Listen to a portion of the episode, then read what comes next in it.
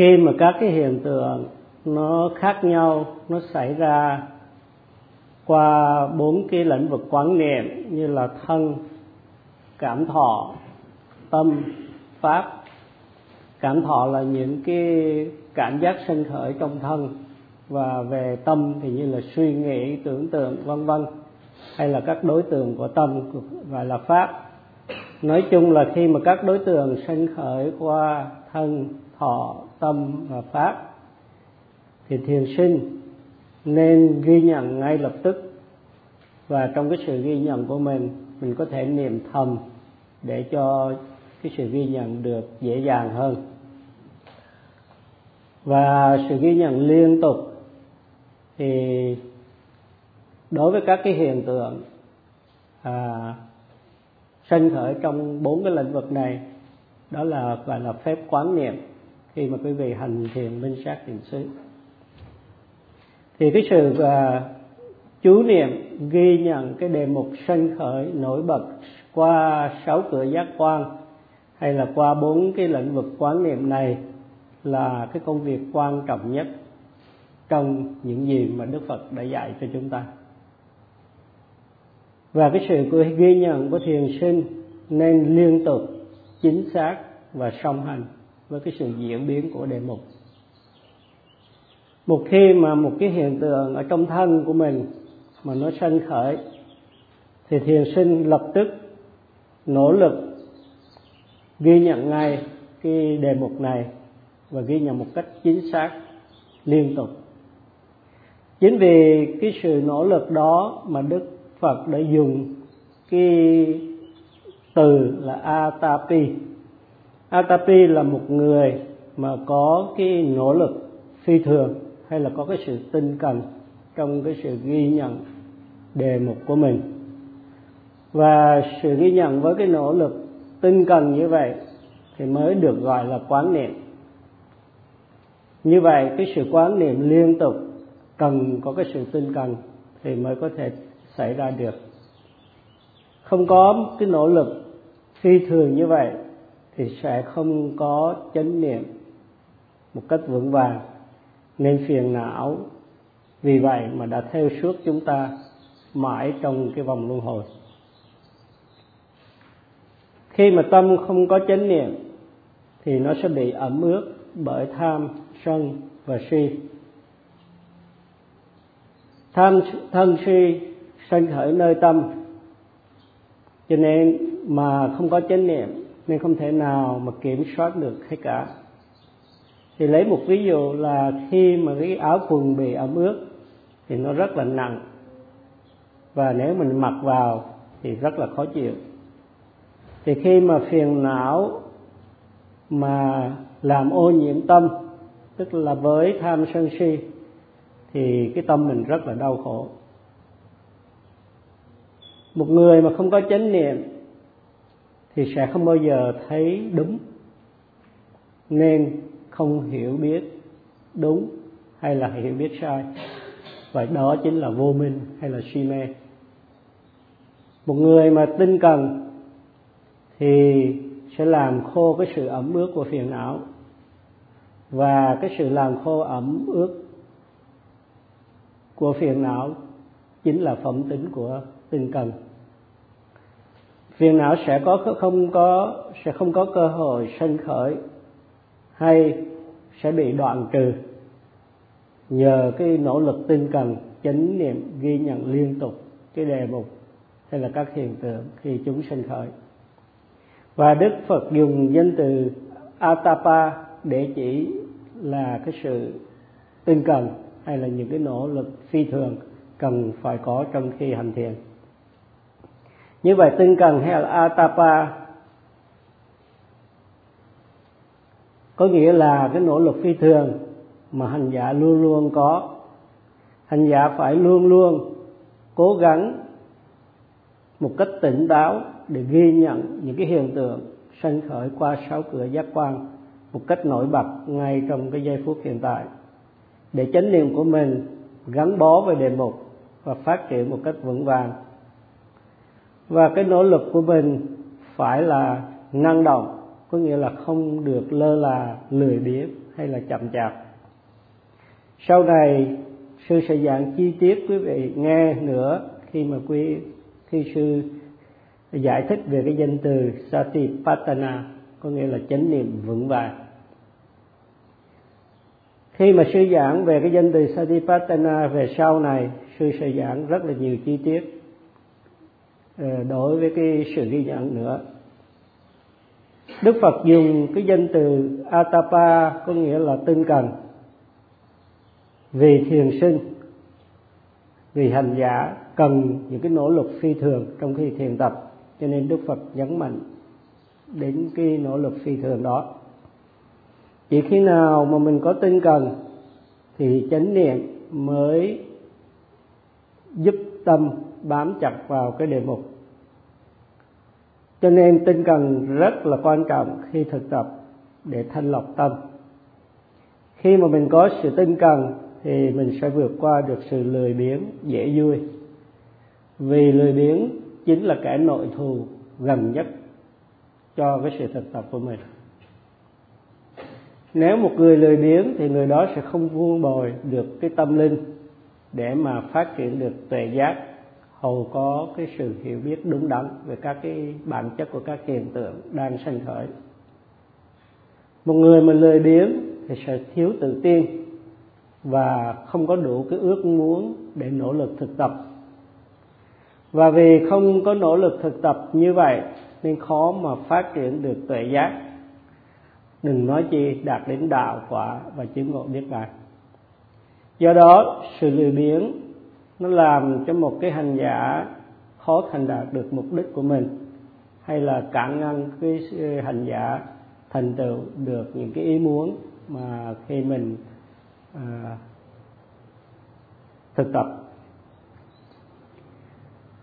Khi đức phật muốn cái người thực tập hay là hành giả vượt qua được kẻ nội thù gần nhất là sự lười biếng thì ngài đã dùng cái danh từ atapa tức là sự tinh cần khi mà dùng cái danh từ tinh cần, thì ngài muốn sách tấn các thiền sinh phải nỗ lực phi thường để thắng được cái sự lười biếng, dễ vui trong cái sự thực tập của mình, để cho cái sự hành thiền của mình được kết quả một cách tốt đẹp.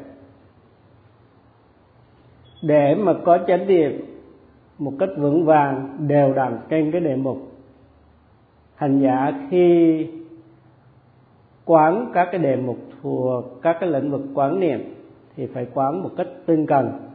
Có nghĩa là không bỏ sót một cái đề mục nào cả. Và nhờ cái sự ghi nhận liên tục như vậy thì chánh niệm được vuông bồi và trở nên vững vàng, đều đặn. Một người lơ là thì tâm sẽ không có tươi mát khi thực tập, nên sự lười biếng sẽ là một cái trở ngại đáng kể cho mình, hay là trở thành một kẻ nội thù gần nhất đối với cái sự thực tập. Một cái tâm mà ù lì, ẩm ướt, thiếu cố gắng thì nó trở nên nặng nề, không tỉnh táo.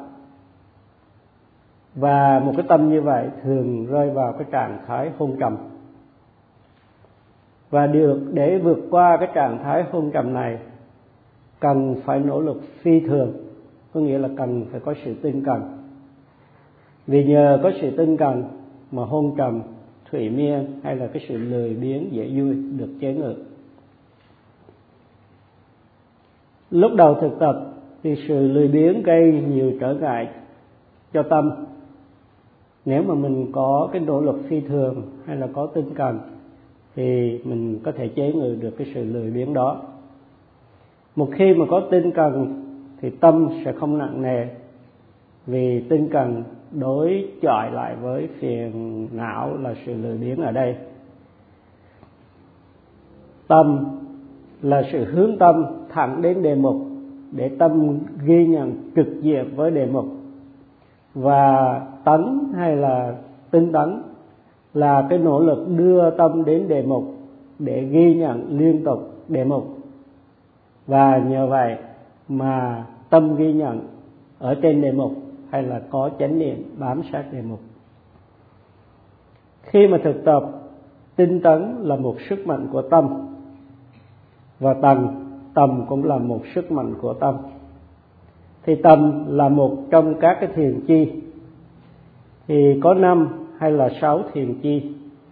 Thứ nhất là tâm tâm là sự hướng tâm đến đề mục hay là hướng tâm đến trực diện với đề mục và tứ là tâm trà sát trên cái đề mục hỷ là tâm thỏa thích, vui sướng khi với cái đề mục và lạc là sự sung sướng hạnh phúc. Kế đến là xã là tình trạng quân bình của tâm. Rồi là nhất tâm là sự trụ tâm trên cái đề mục như vậy có à, năm hay sáu cái thiền chi trong các cái tầng thiền. Và sáu cái thiền chi đó chính là tầm tứ thị lạc xã và nhất tâm.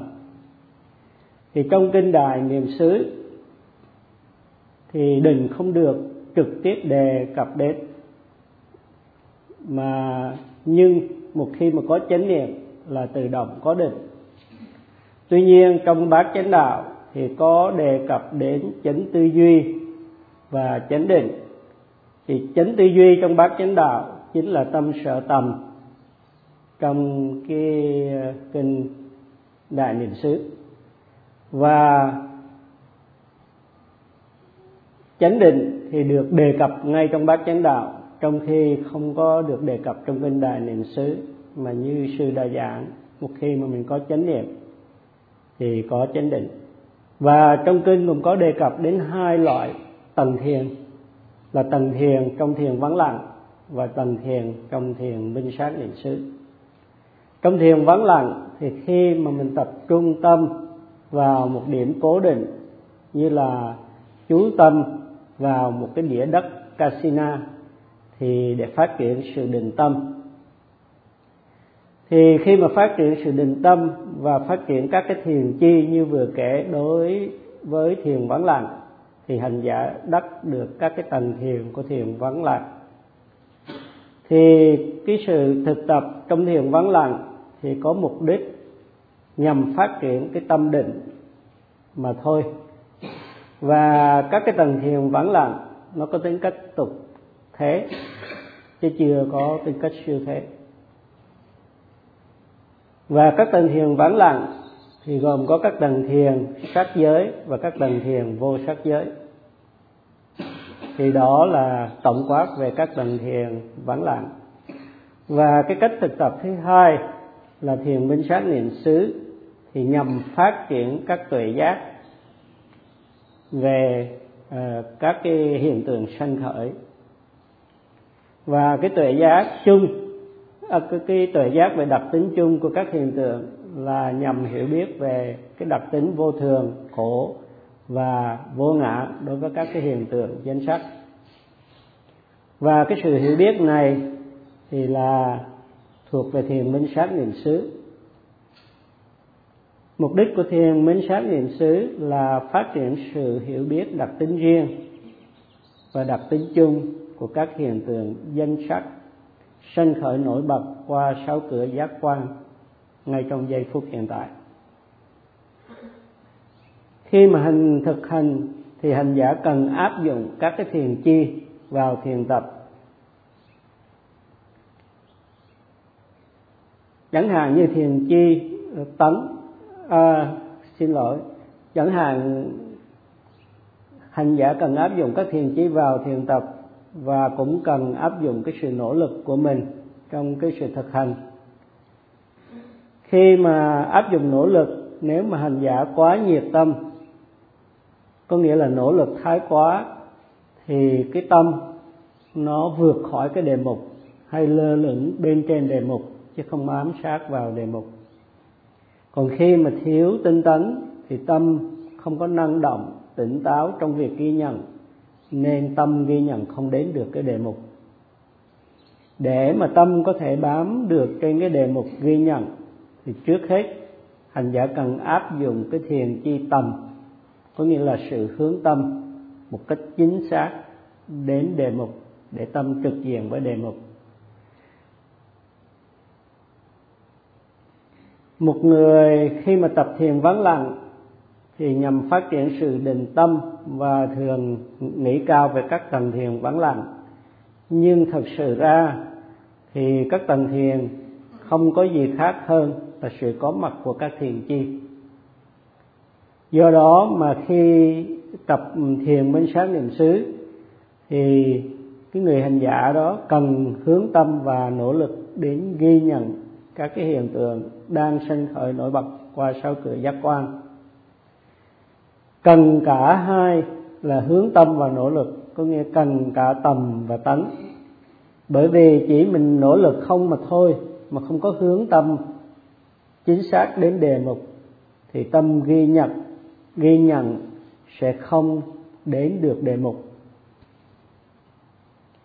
Nếu mà à, có nỗ lực nhưng mà không có hướng tâm thì có thể là sự ghi nhận chặt cái đề mục còn nếu mà có hướng tâm mà thiếu tinh tấn thì tâm sẽ không tới được đề mục. Mà nếu tâm tấn thái quá thì tâm sẽ vượt quá đề mục. Do đó mà hành giả phải cần phải khéo léo áp dụng hai thiền chi à, tầm và tấn tức là hướng tâm và nỗ lực ghi nhận đề mục. Như vậy tóm lại là để mà tâm có thể đến được đề mục thì trước hết phải hướng nhắm đến đề mục một cách chính xác là có thiền chi tầm và để mà tâm đến được thì phải có một nỗ lực ờ, đưa cái tâm đến, thì đó là cái tấn đặc tính của tâm là đem tâm liên kết với đề mục để tâm ghi nhận trực diện đề mục. Trực diện có nghĩa là đối mặt, như hai người đối mặt với nhau hành giả cần có tầm khi thực tập. Một khi có tầm thì tâm tỉnh táo, tươi nở, giống như mặt trời buổi sáng chiếu rọi những cái tia sáng ban mai đến các cái nụ hoa, thì các nụ hoa này nở rộ ra. Thì cũng tương tự như vậy, một tâm một có tầm thì cũng nở, bừng nở lên như vậy và tầm thì đối kháng với sự lười biếng hay là sự hôn trầm có khả năng chế ngự được cái sự lười biếng. Và tinh tấn thì làm khô cái sự lười biếng. Thì để giải thích thêm thì sư lấy một ví dụ là một người mà trước khi đi ngủ mà nghĩ đến những cái công việc quan trọng của mình thì tâm người đó năng động, không có ngủ một cách dễ dàng được. Bởi vì sự suy nghĩ làm cho người đó khó ngủ hay là cái tâm nó tỉnh táo. Thì tương tự như vậy, tâm làm cho tâm năng động, tỉnh táo, tươi mát và bừng nở. Thiền sinh luôn luôn nên nhớ là phải chánh niệm ghi nhận đề mục với tâm và tấn đối với các cái hiện tượng sinh khởi nơi thân như chuyển động, phòng sẹp của bụng chẳng hạn, thì cái sự ghi nhận của thiền sinh phải luôn luôn có tầm và tấn đi một cách song hành. Cũng tương tự như vậy, đối với các cảm thọ hay sự suy nghĩ trong tâm sanh khởi lên, thì cũng cần được hướng tâm đến một cách chính xác và nỗ lực ghi nhận. Tức là cũng cần phải có tầm và tấn khi ngồi thiền, khi thiền sinh ghi nhận sự phòng xẹp của bụng, thì thiền sinh cũng nên ghi nhận với tầm và tấn khi đi thiền hành, thì thiền sinh cũng phải có tầm và tấn có nghĩa là hướng đến cái bàn chân và nỗ lực ghi nhận, chính xác cái chuyển động của bàn chân. Trong cái sự kinh hành, thì trước hết là có dở lên, dở chân lên thì cái sự dở chân lên phải được ghi nhận với tầm và tấn khi đưa chân đến thì sự bước tới, tức là dở bước, thì cũng được ghi nhận với tầm và tấn và khi đạp chân xuống thì cũng phải có tầm và tấn bởi vì sự ghi nhận mà có tầm và tấn trong ba cái bước, dở bước, đạp trong lúc đi thiền hành thì giúp cho tâm ghi nhận nó diễn biến, nó đi song hành với sự diễn biến của đề mục. Thì thiền sinh mới có chánh niệm trên đề mục và mới có sự hiểu biết về đề mục. Thì khi ngồi thiền thiền sinh ghi nhận chuyển động phòng xẹp của bụng thì cũng cần phải hướng tâm chính xác và nỗ lực đưa tâm đến để ghi nhận đề mục một cách rõ ràng một sự ghi, một sự ghi nhận đề mục mà có tầm và tánh, có nghĩa là cái người thiền sinh đó đã hành thiền một cách rất là khéo léo. Và khi tâm đến trên đề mục rồi, thì thiền sinh phải nỗ lực bám tâm trà sát tâm trên đề mục để sự ghi nhận nó được liên tục, nó không rời đề mục. Và cái sự bám sát tâm trên đề mục chính là cái thiền chi tứ. Khi mà người thiền sinh phát triển chánh niệm vững vàng, có tâm định mạnh mẽ để ghi nhận đề mục, thì thiền sinh đó sẽ vượt qua những cái hình dạng và tư thế của đề mục để bắt đầu thấy được các đặc tính của đề mục. Chẳng hạn, trong cái sự ghi nhận chuyển động phòng xẹp của bụng mới bắt đầu, thì thiền sinh thấy cái hình dạng cái bụng sau đó là cái tư thế phòng hay sẹp của bụng. Nhưng một khi tâm định đã mạnh mẽ, thì thiền sinh sẽ thấy được những cái đặc tính của đề mục như căng, cứng, chuyển động. Do đó mà thiền sinh cần thứ nhất là hướng tâm đến đề mục trong cái sự ghi nhận cho chính xác, đó là tâm thiền chi tầm. Rồi nỗ lực đưa tâm đến ghi nhận đề mục là tứ là tấn rồi nỗ lực bám sát trên tâm đề mục. Và cái sự bám sát tâm trên đề mục là tứ. Một khi có tầm tứ, thì sự ghi nhận rất là hiệu quả.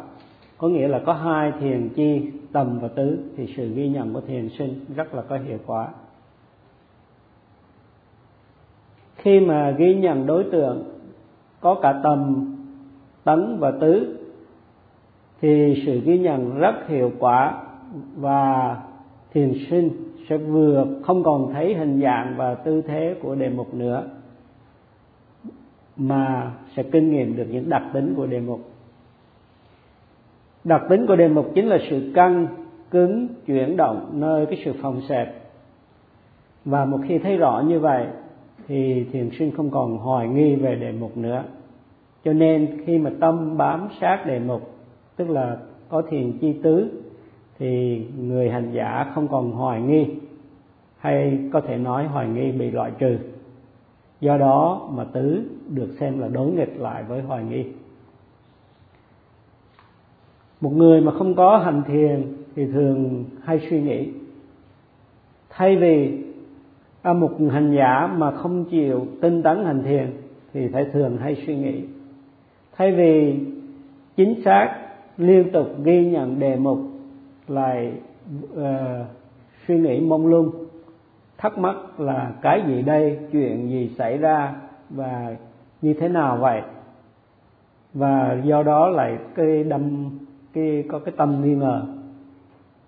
Cái điều ói âm là những cái người mà hay suy nghĩ rồi nghi ngờ như vậy lại tự hào về cái chính cái sự tự hoài nghi của mình vì nghĩ là mình sâu sắc.